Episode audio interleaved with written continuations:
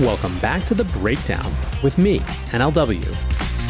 It's a daily podcast on macro, Bitcoin, and the big picture power shifts remaking our world. The Breakdown is sponsored by Nexo.io, Circle, and Kraken, and produced and distributed by Coindesk. What's going on, guys? It is Sunday, November 27th, and today we are wrapping up Grateful for Bitcoin with a discussion of Bitcoin politics. Before we dive into that, however, if you are enjoying the breakdown, please go subscribe to it, give it a rating, give it a review, or if you want to dive deeper into the conversation, come join us on the Breakers Discord. You can find a link in the show notes or go to bit.ly slash breakdown pod. All right, so as I said, today we are wrapping Grateful for Bitcoin. I hope you've enjoyed this as much as I have. And for this show, I'm joined by Jason Maier. Jason is currently working on a book titled A Progressive's Case for Bitcoin, which is exactly what it sounds like. Jason is part of a growing trend of Bitcoiners who aren't willing to let it be memed as only something that libertarians or conservatives care about. In this discussion, we get specific about which progressive principles align with Bitcoin's impact in the world and talk about why it's so remarkable that Bitcoin has remained a nonpartisan issue so far in DC. All right, Jason, welcome to the breakdown. How you doing, sir? Great. Thank you for having me. I'm looking forward to it. Yeah, me too. I mean, so this is a topic that I think more and more people are talking about it. I think it's super important. I think one of the strengths of Bitcoin is its nonpartisan nature, or it's maybe a better way to put it is its attraction to lots of different types of people for lots of different types of reasons. And I'm glad that people are starting to have that discussion. So I'm really looking forward to the conversation. But before we dive into the substantive things, tell us a little bit about, about yourself and what you do and, and how you got interested in Bitcoin in the first place. Yeah, it's a great question. So, I am a math teacher. I teach at a private boarding school. I teach high school math and do a little bit of computer science also. And that was sort of the passion of what I wanted to do since I was a little kid.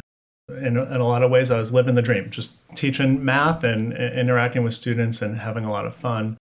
A buddy of mine got me into Bitcoin. He was just like, "Hey, what are you doing with your stimulus check? And you should be, you should go buy some Bitcoin with it."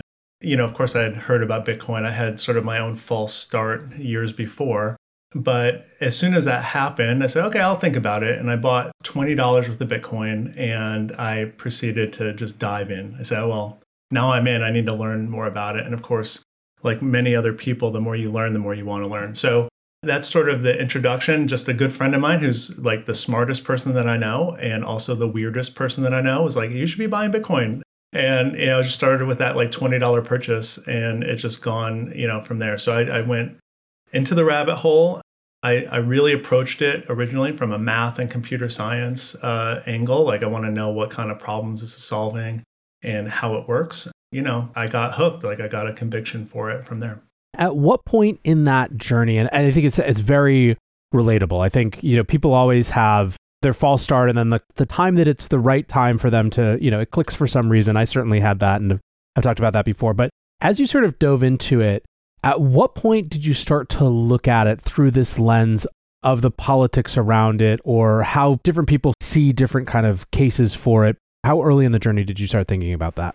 It's a great question. But before I ever even sort of tapped into like any political lens at all uh, through looking at Bitcoin, like I had already spent quite a lot of time learning about it and getting as i said i had sort of a mathematical conviction like I, I, looked at the technology from like a math and computer science standpoint.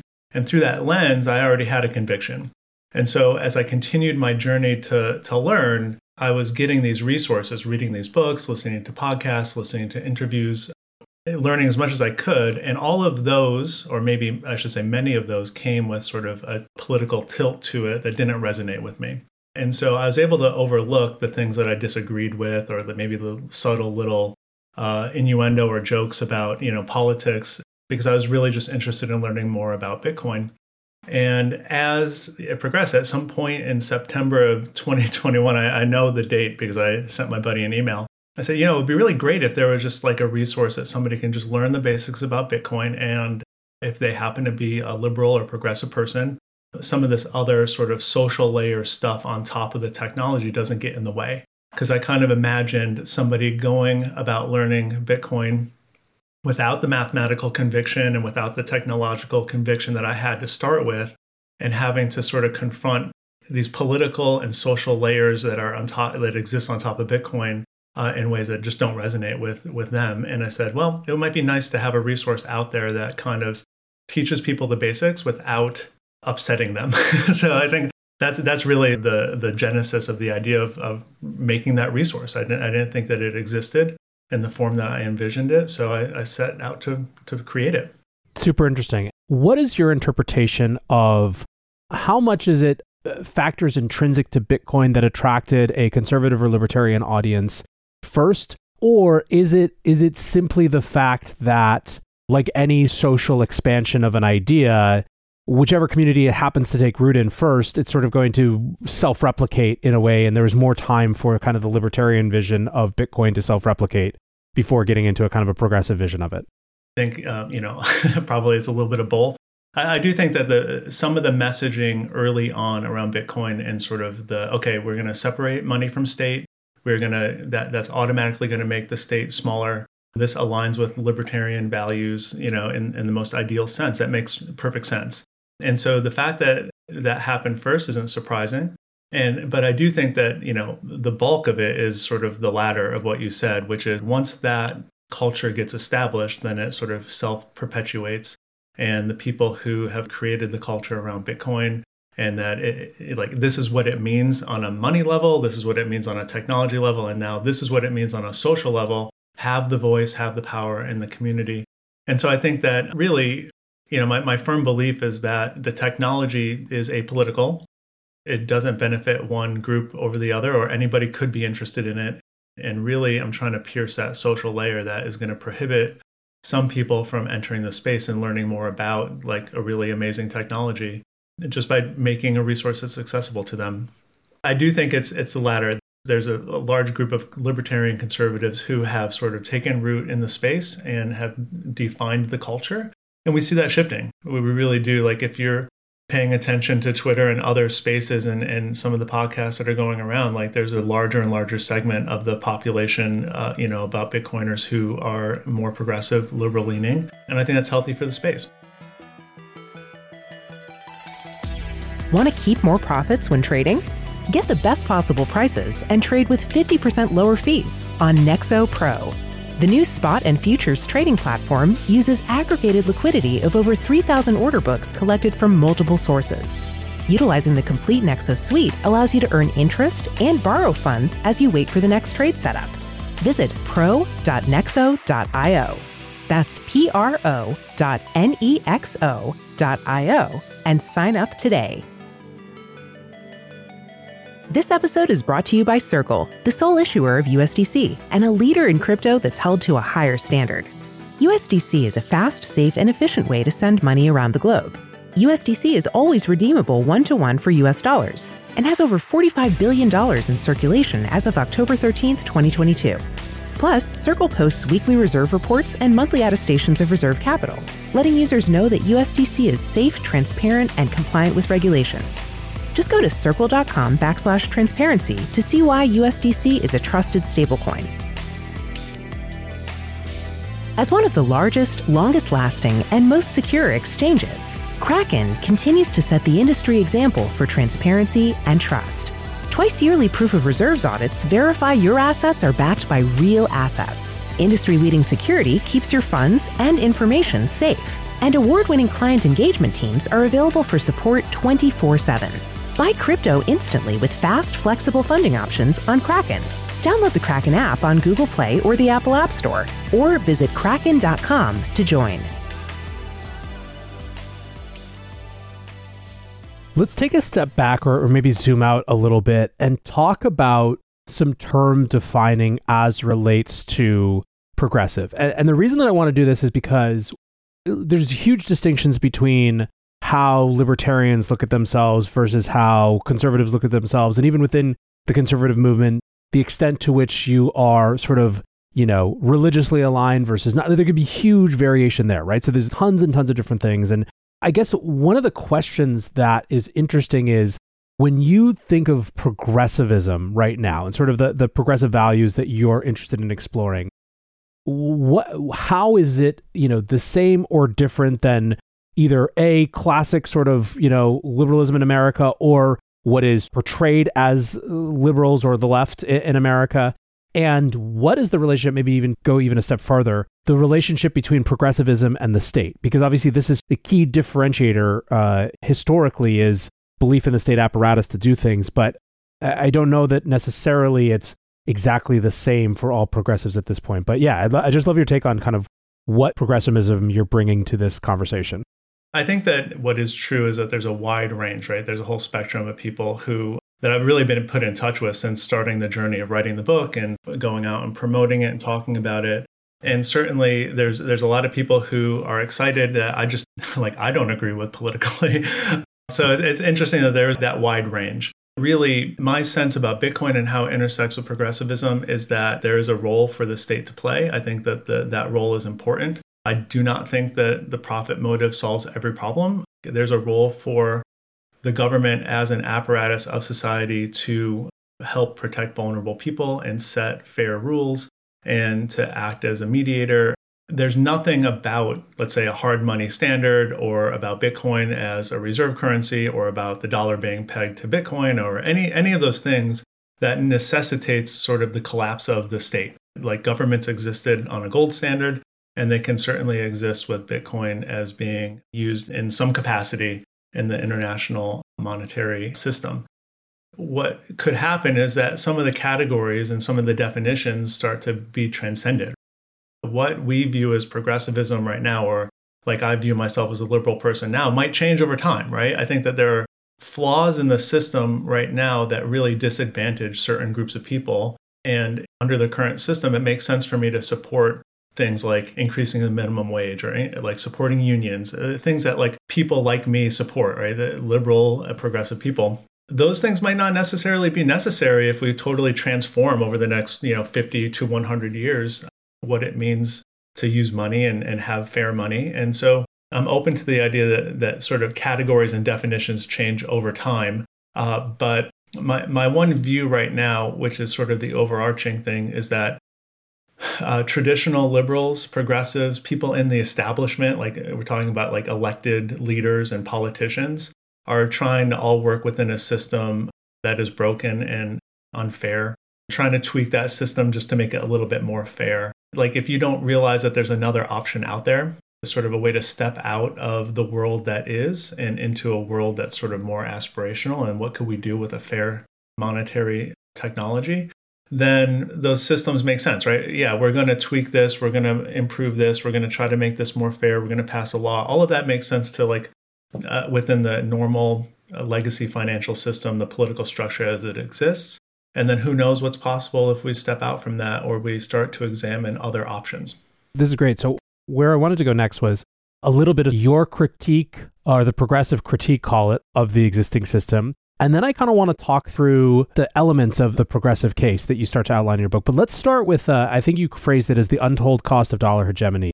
Let's talk about the sort of the progressive critique that underlies uh, the book. It would be great to hear more about. Yeah. And I think that really the book, as I started to sit down and actually put words on paper, it's interesting how intertwined like the argument is between okay what like what's the value bitcoin is having? And you can't really understand that without really fully tackling like what is the current system and how does it work? So first and foremost most people are swimming in water and they don't realize it right? They're part of a system they're part of a political economic military system and they don't really realize how those things are connected. And they don't really have to think about it. most let's say most americans or most people in the west don't really need to think about money uh, in, a, in a real deep way. So the book is sort of like 50 50 intertwined. Like this is the system as it exists now in a, through a lens which you maybe you haven't examined it yet. And this is how Bitcoin sort of helps. So the idea behind the untold cost of dollar uh, hegemony is that the United States needs to it's not just sort of an, an unfortunate add on to an otherwise healthy system. Embedded and interwoven into the system, the United States needs to go all around the world and protect dollar hegemony and use military force to do that, or uh, use political leverage to do that, or force different actors on the international geopolitical stage to do things that they don't necessarily want to do, all because we have the world's reserve currency and we want to protect that and protect all of the advantages that come with it. So I don't think that there's a real progressive appetite for just blindly thinking that the United States are blindly accepting that we're the good guys and that what we do all around the world is necessarily just good and So the progressive, uh, like the progressive mindset isn't like, oh, well, we're doing good all around the world. And like, you know, obviously we're the good guys. It's more of like, let's be a little skeptical about our influence in the world and how we're using it.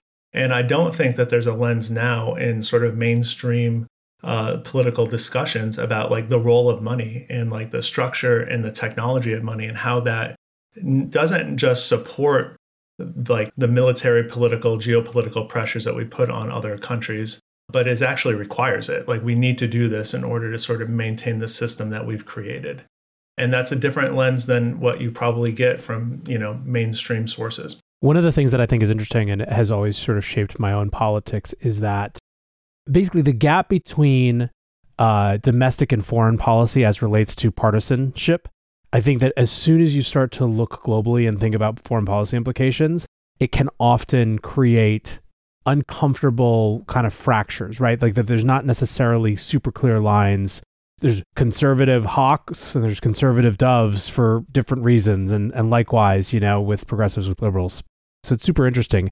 Um, I want to talk almost summarizing some of the sort of the core, the foundational pillars of this sort of progressive lens of social justice, equity, and peace that you're discussing about the arguments for Bitcoin. So on the blurb, you had helping marginalized communities, supporting oppressed peoples, alleviating wealth inequality, protecting the environment, making wars less common and less deadly. In whatever order you want, let's dive into high level what some of these base level progressive cases for Bitcoin are and, and how Bitcoin actually does this. Sure. So I think that it is sort of a rallying cry for liberals and progressives right now to talk about wealth inequality and wealth concentration. Uh, we hear a lot about sort of top level, okay, this is just greedy, wealthy people advantaging themselves through being able to manipulate the rules. We do not get to hear about the Cantillon effect and sort of how having the government uh, in control of uh, how money is created and how money is printed and how that gets distributed throughout an economy uh, contributes to that wealth inequality. So the, the very idea that inflation is disproportionately hurting poorer people, systematically helping richer people and the more well off is is not part of the conversation in sort of the mainstream liberal dialogue, right? It just isn't. So all of the things that you mentioned, Bitcoin has the potential to help.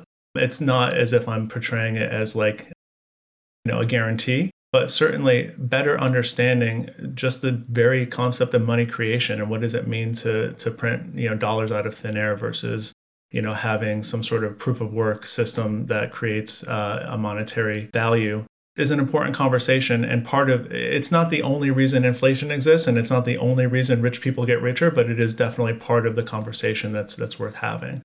In much the same way i'm trying to remember all of the things that you mentioned but like you know, there's marginalized people all over the world. Uh, most people live under authoritarian rule and don't have access to sort of the rule of law, sound money where they can trust that their money will stay in the bank or they even have a bank or they have the sort of financial rails that people in the West take uh, for granted. And again, the book is targeted towards people who pretty much are at zero on Bitcoin or, or any of these technologies. So it's to get them to think about these things in a different way, right? You may think Bitcoin as an American, you may think Bitcoin is just an investment to get make you money or to get you rich, but really for all sorts of people all over the world who need a reliable way to transfer or store their wealth, it's a groundbreaking technology that can't be censored and it can't be confiscated in the same way that fiat money can. Making wars less costly uh, is really about transparency between the government and the people, right? Like we, you know, America is currently in uh, conflicts right now where we are not seeing sort of the cost in blood or treasure in, in a sense where, you know, how are we paying for the wars besides deficit spending or borrowing money and, and printing money to, to accomplish that? Imagining a world in a Bitcoin standard really allows us to say, okay, well, if you you can go to war if you want to or if you need to but you really need to be able to justify it to the people who are voting for you and paying the taxes and understanding like what those costs are. And right now, the government, America or otherwise, can really obfuscate like the cost of, of conflict and sort of push that off. So it's not, you know, we can fight a war for 20 years and really not have to like, you know, the average American is not necessarily sacrificing in any meaningful way. Sort of having a hard money peg or having a Bitcoin standard or having some sort of way to to hold the government accountable for their decisions is is an important tool. And and again aspirational right? Like it, there's no guarantee that this will work out the way that that I'm saying. It's just sort of eh, one thing to, to have a conversation about is that if the government just can't print money to go to war then it's to people are to have to think more deeply about why and when we go to war. So I, I don't know if that checked off all of, all of the things that you listed. Amazing how many of them you remember the one big one that I, is actually perfect to kind of keep as its own thought is environment. What your take on the state of the environmental discourse around Bitcoin is and, and sort of how progressives interact with that. Right after the introductory chapters, the very first thing I tackle is the environment in its own chapter. It's the longest chapter of the book. And I, I just think it's obviously, for anybody paying attention, it's the number one thing. If anybody in my target audience who's like a progressive liberal person who knows very little about Bitcoin they know anything at all, they know it's bad for the environment. That's what they're being told by mainstream media. It's what they're being told by liberal politicians. Um, so I think this is really the number one piece of FUD that needs to be addressed. And so um, there's great people in the space doing really important work, and I just try to highlight the fact that you know Bitcoin is important. It's an important use of energy. I think a lot of people go about these conversations assuming that because Bitcoin is just useless, that any energy it uses is a waste. So I think step one is always to just highlight what, what are the important attributes of, of this technology and why is it worth the energy that it uses? And then highlight, you know, all of the things that are important, which is in the scheme of things, it doesn't use that much energy compared to other things. That's fine. Uh, but really highlighting the fact that it has potential to help bootstrap uh, green and renewable energies. It has potential to um, to mitigate uh, methane emissions and really help the environment and become carbon neutral. Um, it has an opportunity to sort of be um, the best, like the premier example of demand response for intermittent energy uses. So you want to build out green energy sources and they're intermittent because the sun doesn't always shine and the wind doesn't always blow and then bitcoin can respond to, to those intermittency issues so there's a lot of great benefits to sort of stabilizing the power grid building out green energy reducing methane emissions that are all potential and i think that if you care about the environment um, and you realize the importance of bitcoin then there's room in the space to have more voices that say okay well these these are all potential uh, opportunities for us and how do we take advantage of those opportunities Love it. I, I think one of the, the, most important things is starting that conversation, not just with the uh, here's all the ways that Bitcoin can actually help, but you lose the conversation immediately if people just don't believe that Bitcoin is a legitimate use of energy, and you have to start there. Yes. As we kind of turn the corner and start to wrap this up, what is your perception of the partisanship around the Washington discourse in Bitcoin? What's your perception to what extent progressives are open to it in the halls of Congress and the Senate? Yeah, it's a it's a good question. I think that you know Bitcoin it, it, certainly Bitcoin has allowed me to sort of transcend some of the political categories already that I I had for myself. You know, like I never imagined you know three years ago that Ted Cruz would ever say anything I agreed with, right? But when he talks when he talks about Bitcoin, I tend to agree with him. I think that there is potential there, and I think that one of the subsections in my book is you know I think I call it the the so far bipartisan approach. I'm very happy that Lummis and Gillibrand worked together to create this legislation that sort of exists out there and is a starting framework for politicians to consider on a national level. So there is potential there. I do worry, and the, one of the reasons I wrote the wrote the book is because I don't want Bitcoin uh, to become a political football. I don't want it to be one of those ideas that if you know what you think about Bitcoin, then I'll I'll be able to predict like 12 other things that you also believe um, because we're so polarized. So the hope is that by getting this resource out there to people who are, are just starting their journey or just really don't know much about Bitcoin, but what they want to learn about it, is just to raise the awareness among people on the left and like, you know, the voting population. And hopefully that puts a little bit of pressure so that it doesn't become one of those things that, oh, well, if Ted Cruz likes it, then I have to dislike it it just becomes a more open dialogue in that we can understand just like the internet or email or anything like that that this is not really a partisan issue. Like we can figure out how to uh, support this and encourage development in the space in a way that helps america and it doesn't have to become a, a partisan back and forth. So I, I think there's potential. I do worry about the state level too where certain states are more amicable towards Bitcoin mining, and those tend to be red states for now. But I, I do see potential for that broadening out also. So there's a lot of hard work to, to be done, and that's sort of what I'm, I'm hoping to do is educate people the best way that I can so that the conversation can involve more than just one side, that everybody's involved in that conversation. Amazing. Well, Jason, I'm so, so glad you're taking this project on. For people who want to keep track of it, where can they find you? Yep. So I'm on Twitter. I am at uh, C Jason Maier, M A I E R. If you want to uh, follow me on Twitter, that would be great. I also have a website set up, uh, bitcoinprogressive.com. So if you want a little bit more information about the book or you want to pre order it, you can do that. The book is slated to come out this summer, this coming summer. So super excited to get it out and really excited about all of the support people have been giving me throughout the space. So, and thank you. Awesome, Jason. All right, we'll look forward to talking more soon. Awesome. Thanks. All right, guys, back to NLW here. I'm extremely glad to see more progressive voices discussing Bitcoin. It really is one of the more remarkable things about this whole environment that Bitcoin has not just been chomped up into some partisan football. Right now, if you look at the Congress and you look at the Senate, you can't guess what someone's going to think about Bitcoin and crypto just based on what their party affiliation says. And that's very, very different than just about anything else. I think it's important that people who are from all different political perspectives keep explaining why it matters in their framework and in their context.